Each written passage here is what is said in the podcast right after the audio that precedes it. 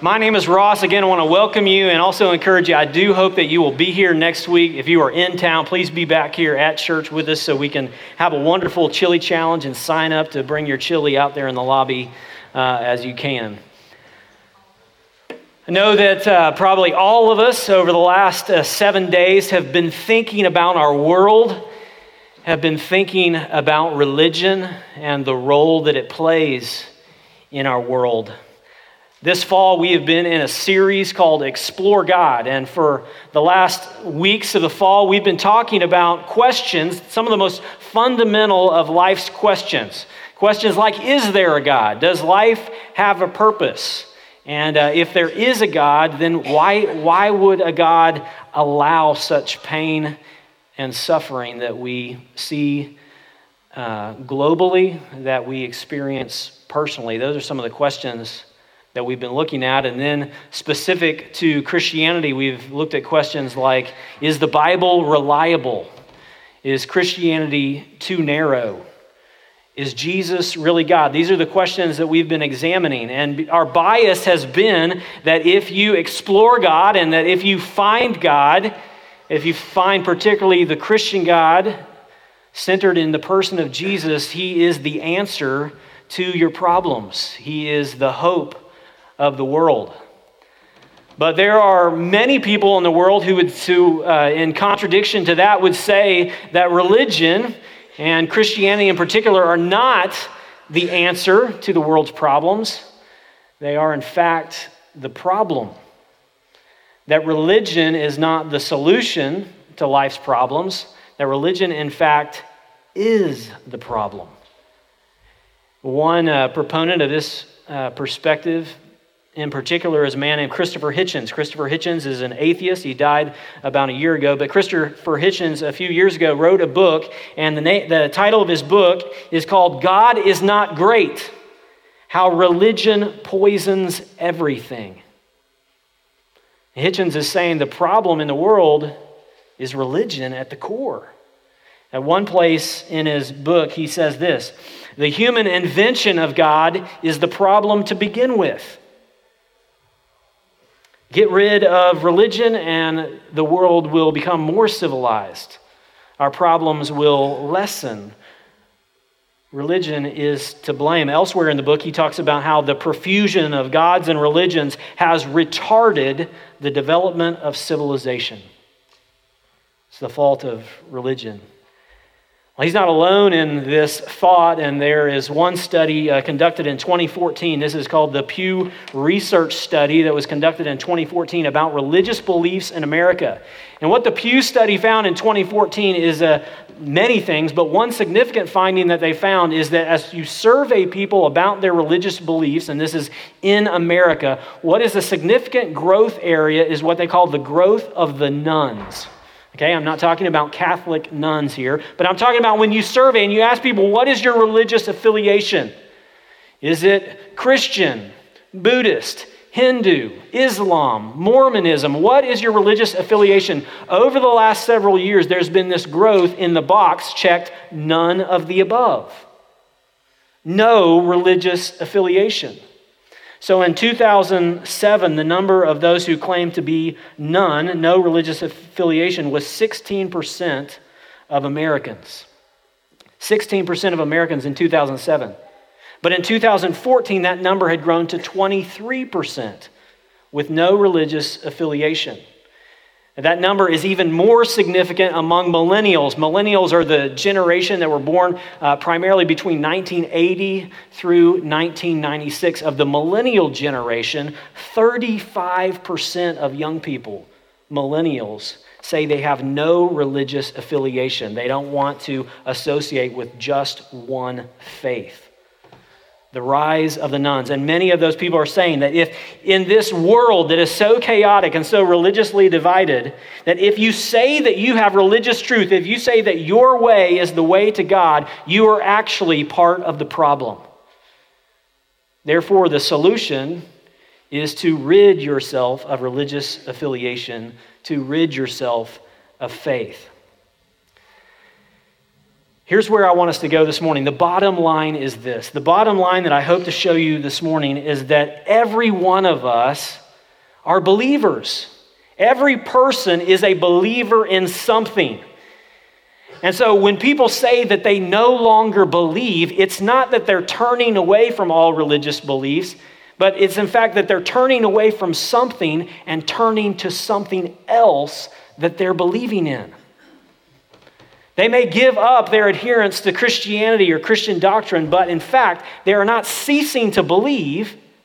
Instead, they are believing something else. But we will all believe something. And the question is is the thing that you've turned to, the alternative that you've embraced, is it better than the thing that you've left?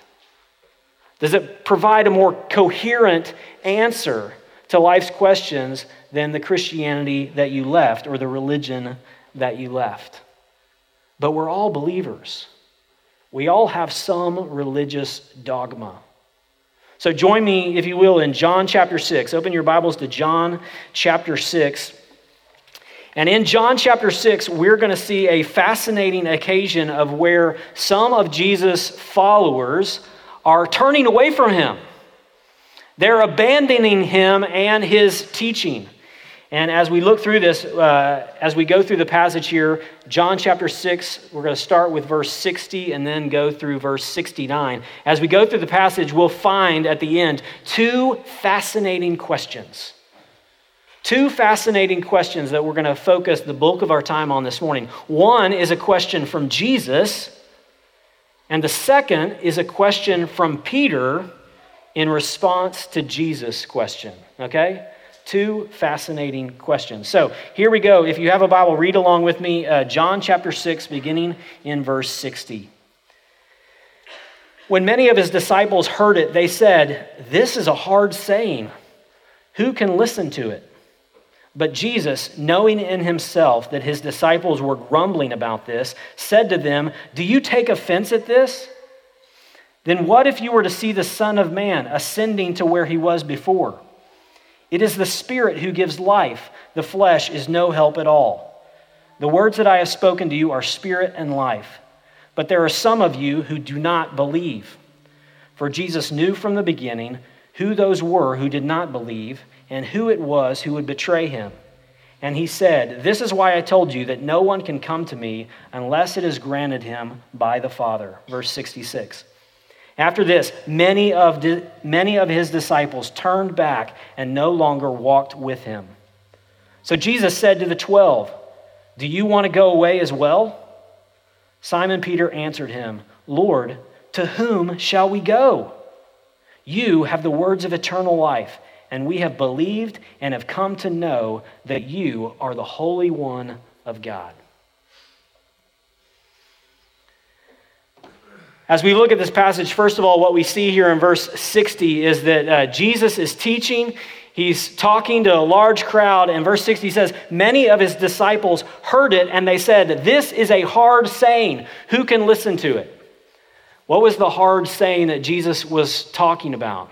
Well, you can see if you look in the context here that Jesus has been talking about himself, he's been talking about his relationship to the Father uh, as you get to verse uh, 65. He says, This is why I told you that no one can come to me unless it is granted him by my Father. And many of the religious Jews of his day were offended that he was referring to God as his Father. That bothered them. That was a hard saying. You can find this even more clearly if you jump back to chapter 5. Look back at chapter 5, verses 18, or actually beginning in verse 17. Jesus said, My Father is working until now, and I am working. Verse 18 This was why the Jews were seeking all the more to kill him. Because not only was he breaking the Sabbath, but he was even calling God his own Father, making himself equal with God. And they didn't like that. That was a hard saying to them. So they were grumbling about that. They were also grumbling because you look at the beginning of chapter 6, Jesus has fed 5,000 people. That's the first story in chapter 6. He's fed 5,000 people. He's taken bread and fish and he's multiplied it and fed this huge crowd. of 5,000 men alone, plus women and children. And he's gone on from that miracle of feeding the 5,000 to say, I am the bread of life.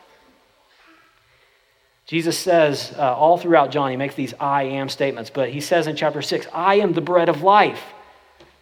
If you come to me, I will satisfy you. I am the spiritual food, I am the spiritual drink that you need.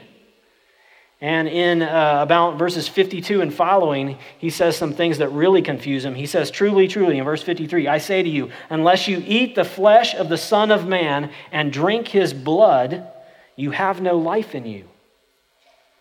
Whoever feeds on my flesh and drinks my blood has eternal life, and I will raise him up on the last day. He's talking about bread of life.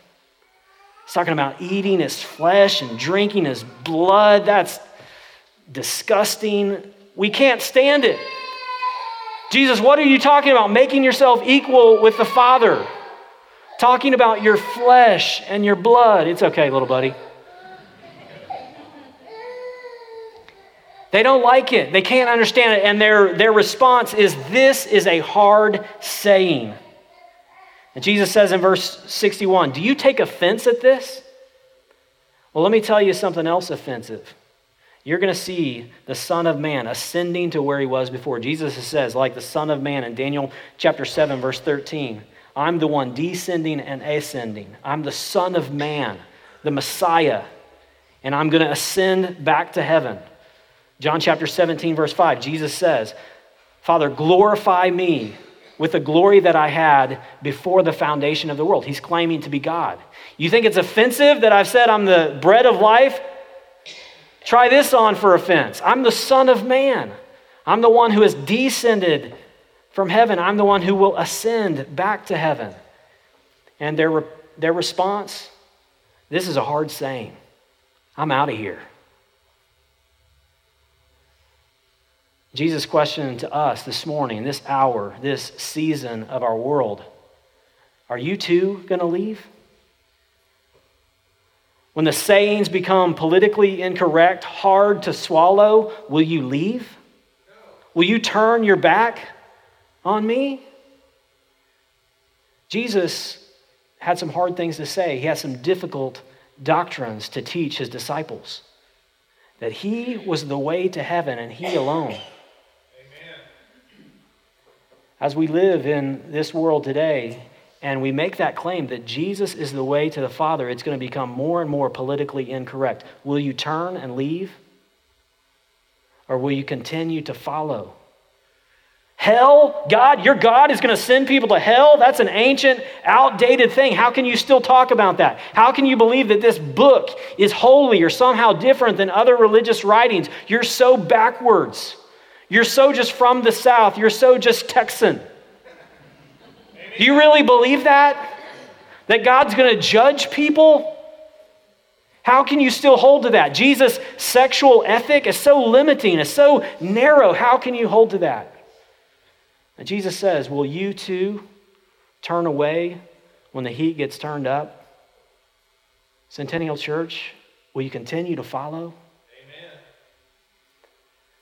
The even more fascinating question after Jesus' question is the, the response that Peter gives, the question that Peter gives in verse uh, 68. Simon Peter replies. In verse 68, he says, Simon Peter answered him, Lord, to whom shall we go? You have the words of life, and we have believed and come to know that you are the Holy One of God. What is Peter saying? Peter's saying, Jesus, what other option is there? Where else can we go? You have the words of eternal life. You may have some hard things to say, you may have some difficult things to say, but what other option is there? And when I uh, find myself sometimes talking to friends, old college roommates, or whatever that are no longer following Jesus or having a hard time with the the Christian faith. Sometimes when I'm in a very, very, uh, especially cynical mood and they ask these questions, I'll say, why, why do you still believe in Jesus, Ross? Why are you still following him? Sometimes I'll respond like this Well, have you found a better answer? That seems to be what Peter's saying here. Have you found a better answer? Where else shall we go? Where else shall we turn to? Because here is the truth when you turn away from something, you turn toward something else. You dump one religious belief to take up another religious belief. And the question is is the new belief that you've embraced better than the belief that you've rejected? We've seen tragedy in our world seven days ago. Why do we see that tragedy? Why, why is the world grieving over the loss of life? Well, Jesus would say, and the Christian scriptures would teach, the reason we grieve at these kinds of tragedies is because the loss of life is so special. How so? Because the scriptures claim that all humans are created in the image of God.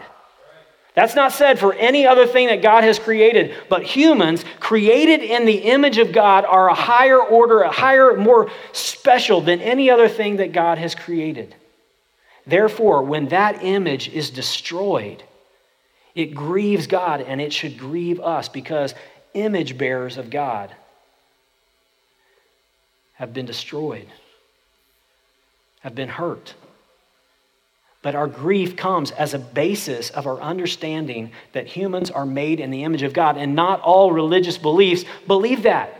It's in this season that I think we have to ask hard questions about does a Hindu idea of humanity have the same dignity for humans that Christians have? And certainly, it seems that we need to question the Islamic understand of humanity. If you will kill your enemies, what does your religion truly teach about the nature of humanity? If you will kill your enemies, do your, does your religion really support a high view of life for every human being? If you want to just throw off religion, and you say, well, religion's the problem, let's throw it off, and you become an atheist, then you especially have no background. You especially have no foundation for human dignity. Why? Because you're just a collocation of atoms and, and chemicals. You've just evolved from some other smaller life form. Therefore, why should we grieve? The premier physicists uh, in our world, one of the premier physicists in our world today, is a guy by the name of Stephen Hawking. He has said this the human race is just a chemical scum on a moderate sized planet. If you don't believe in God, if you've rejected God, this is what you have as an alternative that humans are just a, a chemical scum, slightly made up different than other things, but ultimately of accident, of no essential, no eternal value. So you can throw off religion but what are you left with? Another atheist, popular atheist by the name of Richard Dawkins. In a universe of blind physical forces and genetic replication, some people are going to get hurt. Other people are going to get lucky. And you won't find any rhyme or reason in it, nor any justice. The universe we observe has precisely the properties we should expect if there is at bottom no design, no purpose, no evil, and no good, but nothing but blind, pitiless indifference. Do you hear that? If there is no God, then the world is just as it should be. Why are you surprised at terrorists?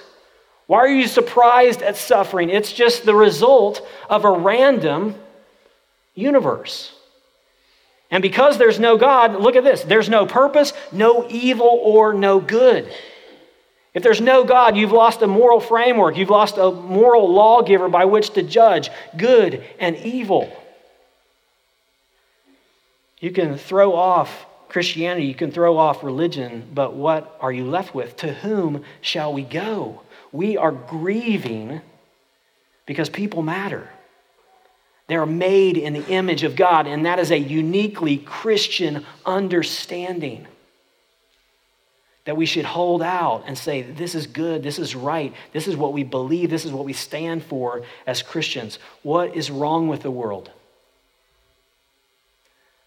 People made in the image of God have curved in on themselves. They've become sinners. So, the problem with the world, according to Christians, is this problem called sin. Yeah, sin. This ancient Bible word says that the problem in our world is it does not lie outside of us. The problem with the world lies within each person. It's in our heart. It's in our sin nature that we are sinners by nature and by choice.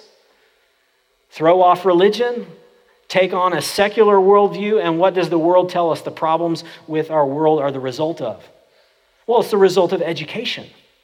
And if we just get better education for everybody, then we can solve some of these problems and, and people can get along better if they're just more educated. But 2015, have we really made as much progress as we need to now that we're the most educated people in the world? Isn't it sometimes the most educated people in the world that are doing the greatest harm with the things that they've invented and the power that they have? If you are hoping in education to fix this world, I feel sorry for you. Well, maybe it's not education. Maybe it's, maybe it's uh, socioeconomic factors. Maybe it's because there's poverty, and maybe it's because we have the haves and the have nots, and maybe we need to bring the poverty, uh, people in poverty up, and then as they have economic means, th- these kinds of things won't happen. Jesus said it's not a problem outside of us, it's a problem within us. And you can have education, you can have money, and you still have a sinful heart. Should we help the poor? Should we feed the homeless? Absolutely. And yet, the Bible would say that the core of our problem is not education, the core of our problem is not economic, the core of our problem is spiritual. In some, in some world systems, when you get right down to it, there is no problem. This is often the view in the East that actually we're all just one. We're all part of a cosmic energy or a spiritual life force. And if you just meditate enough and, and chant um, you might figure out who you really are and you would become one with the universe. One popular book written in the 90s is called Siddhartha, and Hermann Hesse in the, in the novel writes this about this uh, sojourner who is trying to reach nirvana or enlightenment. How would he find enlightenment in this world? And this is what he says. He says, The world, he discovers, is not imperfect. The world is not imperfect or slowly evolving along a path to perfection. No, it is perfect at every moment. You want to subscribe to that? Perfect at every moment. Therefore, it seems to me that everything that exists is good death as well as life, sin as well as holiness, wisdom as well as folly. You want to travel to the east? You want to take on the Eastern mindset? The Hindu or the Buddhist mindset? We're all one. And if we're all one, guess what? We're all good and we're all evil and we're all someday will disappear as individual personalities into the one cosmic force. If you give up on religion, you give, on Christ, give up on Christianity, you don't give up on belief, you accept an alternative belief. It's common it's common in our day to reject the idea of judgment, to reject the idea of hell or, or judgment after the afterlife, right? Or some people, they like the idea, many secular people like the idea of heaven. Oh, yeah, we'll take that piece of Christianity because we like the idea of heaven. That sounds good. But what we don't like is that it's so narrow to get to heaven. So let's take this idea of heaven and let's just say, well, everyone gets there. And what I want to say is, why do you have this concept of heaven? It's not innate in all religions. It's not, heaven is not a concept in Buddhism or Hinduism. You want, to, you want to borrow from Christianity heaven, but you don't want to take the teaching of Jesus that says how you get to heaven.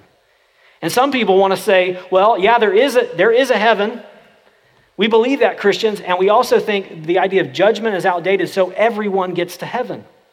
Everyone. And what I want to say to that is really? Everyone? You want to go there? Even terrorists? Even bin Laden? Even Hitler? Do you really want to adopt that belief that everyone goes to heaven? Well, maybe I need to rethink that. Yeah. Some people in modern America want to reject the idea of judgment. Standing before God, being judged after you die, that's an ancient, a primitive idea. Surely we can throw that away. But, folks, let me tell you this when you get rid of judgment, guess what? Judgment has to be done here on this earth. What do I mean by that? I mean that at some point in our lives, there's going to be something so horrific, like suicide bombers or Hitler or bin Laden or whatever. There's going to be some point some person, some occasion in your life where you're going to want there to be eternal judgment. You're going to say, that person is so bad, there needs to be a hell. Otherwise, what are you dependent upon for judgment and for justice? You're dependent upon the court system, the military, or guess what? Yourself to administer justice. Say someone breaks into your home Say someone uh, hurts your family, and you're worried that the courts will punish, you are worried that the government will do its job to punish wrongdoers. And you don't believe in eternal judgment. So, what are you left with? You're left to pick up the sword yourself and say, I'm going to make sure judgment happens. So, in one sense, Christians and the concept of eternal judgment is, is actually a motivation for peace on this earth. Why can we forgive people? Why can we put down the sword and not take judgment into our own hands? It's because we believe that one day God will judge all people. Amen. Therefore, we can leave it in His hands. But if you give up on eternal judgment, you better hope that your government, you better hope that the military or someone takes care of justice. Otherwise, it's up to you. What about the whole concept of God? When we reject the Christian idea of God, we embrace another idea of God. And in Christianity, the idea of, of, of, of salvation and Christ coming to this earth is for us to know God to have a relationship with God, and that is completely unique to Christianity. You know what the New Age movement says? The New Age movement doesn't say, get to know God. The New Age movement says, you are God. Listen to the words of Shirley MacLaine Know that you are God. Know that you are the universe. And so, from this perspective, the New Age movement is not your, your life purpose is not to find God. Your life purpose is to find out that you are God. I started collecting these quotes 10 years ago. Every time I would read something that was, that was an alternative to Christianity, I thought, that's absolutely nuts. I would drop it in this file. So I have pages of all this stuff that secular alternative spiritualities say. So if you really want to get depressed, just email me and say, hey, send me that page of documents. And you can read that 10 pages and you'll be depressed because of the hopelessness of it. Don't look for God, find God within you. That's not what Christians say. What about the whole, what, the, what about the whole idea of the Muslim idea of God? You know that to be a suicide bomber, to, to be, be a martyr for Allah, is one of the, it is the only way, John can correct me if I'm wrong, to guarantee paradise, is to give your life in a mission for Allah. Otherwise, you have no assurance of salvation apart from that. You just have to hope that when you die, Allah will have mercy on your soul, but you have no assurance of salvation, and certainly not a concept of knowing God like we have in Christianity. There's no assurance. In Christianity, we have a cross. We have the blood of Jesus. We have the Word of God that says that if you've come to believe in Jesus, your sins are, are washed away. You're as white as snow, and you will stand before God clean as His child and enter heaven. You, you can have an assurance of salvation, but that's only in Christianity. And you can enter an eternity where you know God for eternity. You have a relationship with Him. Listen to what one Muslim theologian has said in terms of knowing God. Since there is no likeness of him, he or his nature is not known by other than him. So Al Janud, I don't know how to say that, excuse me, uh, may God's mercy be on him, was right when he remarked, Only God knows God. So by God, no other one than God knows God in this world or the next.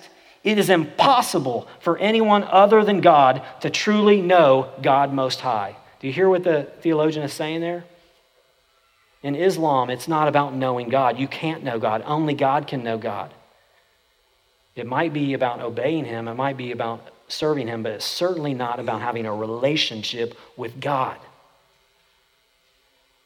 Completely different than Christianity. Jesus said this this is eternal life, that they may know you, the only true God, in Jesus Christ, whom you have sent.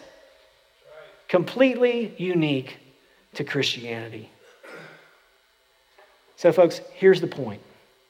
The point is you can throw off religion, you can turn away from Christianity, but you're not turning away from religious belief. You are adopting a different religious belief. And here's the problem with beliefs you have to live with them. You have to live with them. A couple, a couple days ago, I was in Walmart with my daughter, and she's, uh, I, Elizabeth and I think, man, you know what? She may already have a relationship with Jesus because she talks about trusting God all the time. She's always asking spiritual questions. And it was just me and her uh, in Walmart grocery shopping the other day. And just out of the blue, Campbell says, Daddy, will, will everyone go to heaven? And I said, Well, everyone who believes in Jesus will go to heaven. And she said, No, no, I mean everyone here in Walmart. Will everyone in Walmart go to heaven? and I said, Well, maybe if, if they believe in Jesus, they'll go to heaven. But if they don't believe in Jesus, they won't go to heaven. The problem with beliefs are that you have to live with them. That's a hard saying. If you don't believe in Jesus, you won't have eternal life. We have to live with that. But you know what else is a hard saying? Another hard saying is, there is no God. And guess what? If there's no God, is there really any purpose? You know what else is a hard saying? To know that you can never be assured of forgiveness of sins based upon what God has done for you.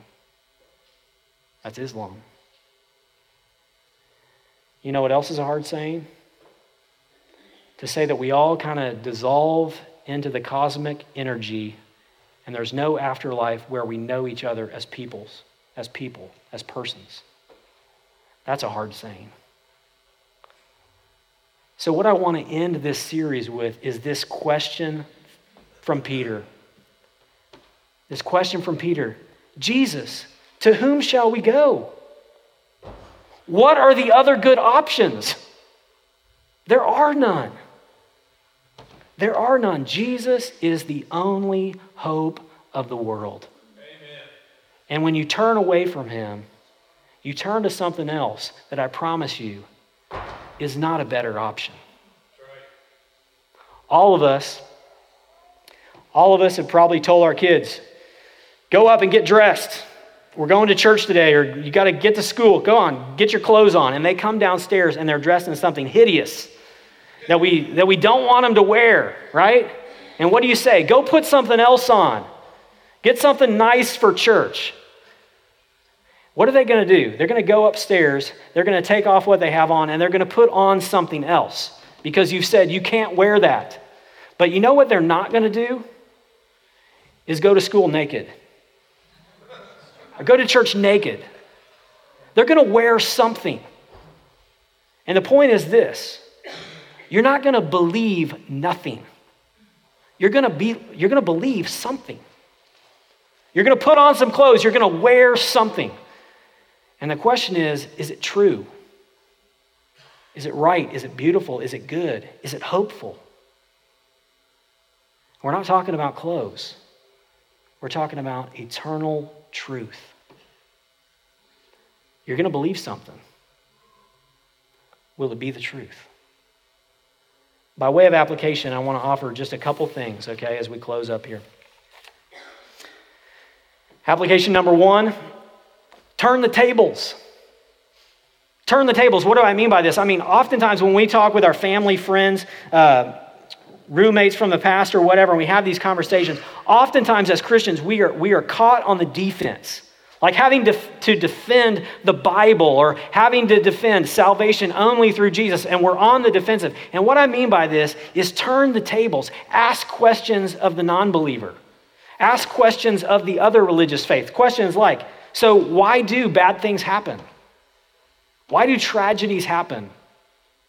Do, you, do they have a concept of sin? Do they think it's about education or socioeconomic factors? Turn the tables. Hey, what do you think happens when you die? Make them answer the questions. Because we don't just have to be responsible for what we believe, they have to be responsible for the logical outflow of what they believe. Do you get it? Don't get caught on the defense. Turn the tables. Ask questions of your friends. Ask questions of your neighbors. Secondly, offer hope. Folks, many of, of us may be fearful this morning. May be fearful about our world, but folks, offer hope. We have hope.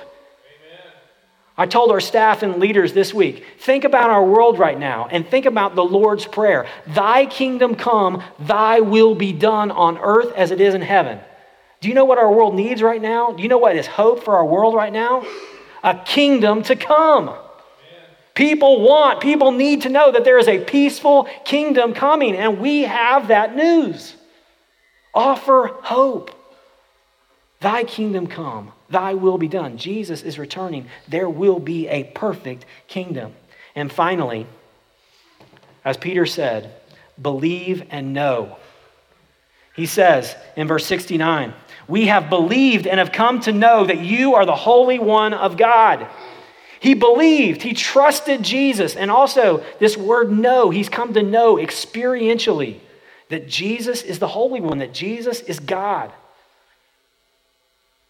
Have you believed? Have you trusted in Jesus? Folks, if you're here this morning and you're trusting in anything else other than Jesus, it is bankrupt. Believe, trust in Jesus even today. And secondly, know. Peter walked with Jesus, he got to know Jesus. And as believers, yes, we come to a place of, of faith, but we also daily continue to know, to spend time with him, to get to know him experientially. Peter writes, grow in the grace and knowledge of God. It's a relationship that has to be cultivated. I have, a, I have an old roommate that has really struggled with Christianity.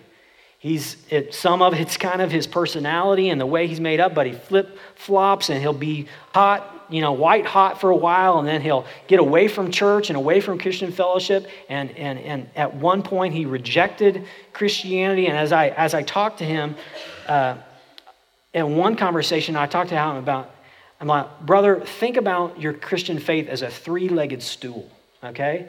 A three legged stool. And, and one of those legs of the stool is the intellectual component of Christianity. Like you, you have to know why you can believe the Bible. You have to be able to have these conversations about the reason for the hope that with, is within you. The second and third legs of the stool are the experiential and the social aspects. You have to experience God. You have to pray enough to Him that you get some answers to prayer. You see Him work in your life, and that cultivates your faith in Christ. And socially, you have to be within a fellowship of believers who encourages you to keep that faith sturdy, to keep that stool sturdy and firm, right? If you never get those intellectual questions answered, you're going to have a shaky stool. You need to uh, approach the Christian faith with, with some sense of rationality and some sense of searching, not blind faith. So I said, Brother, you, you got to you got to ask these hard questions, but you're also away from the fellowship of other believers. You're to doubt if you get out of fellowship with the church and with other people who are trying to follow Jesus. You need that intellectual, you need that experiential of, of coming to know Him, seeing Him answer prayers. And you need that fellowship to say, Jesus, I'm not going anywhere else because I have believed and I have come to know. Amen. You are the Holy One of God. No one else. Where else can you go? What other good option is there? There's not. Pray with me. Father God, thank you that we have hope this morning, that in spite of a world torn by sin and ravaged by violence, we believe that there is a kingdom coming. Thank you, God, that you have not remained in the sky, but you, you have come close in Jesus to give us hope. And Lord, I pray that if there is anyone here this morning that does not know the hope of Jesus right now where they are, they would pray and they would just say, Father, make me your child. I believe in Jesus.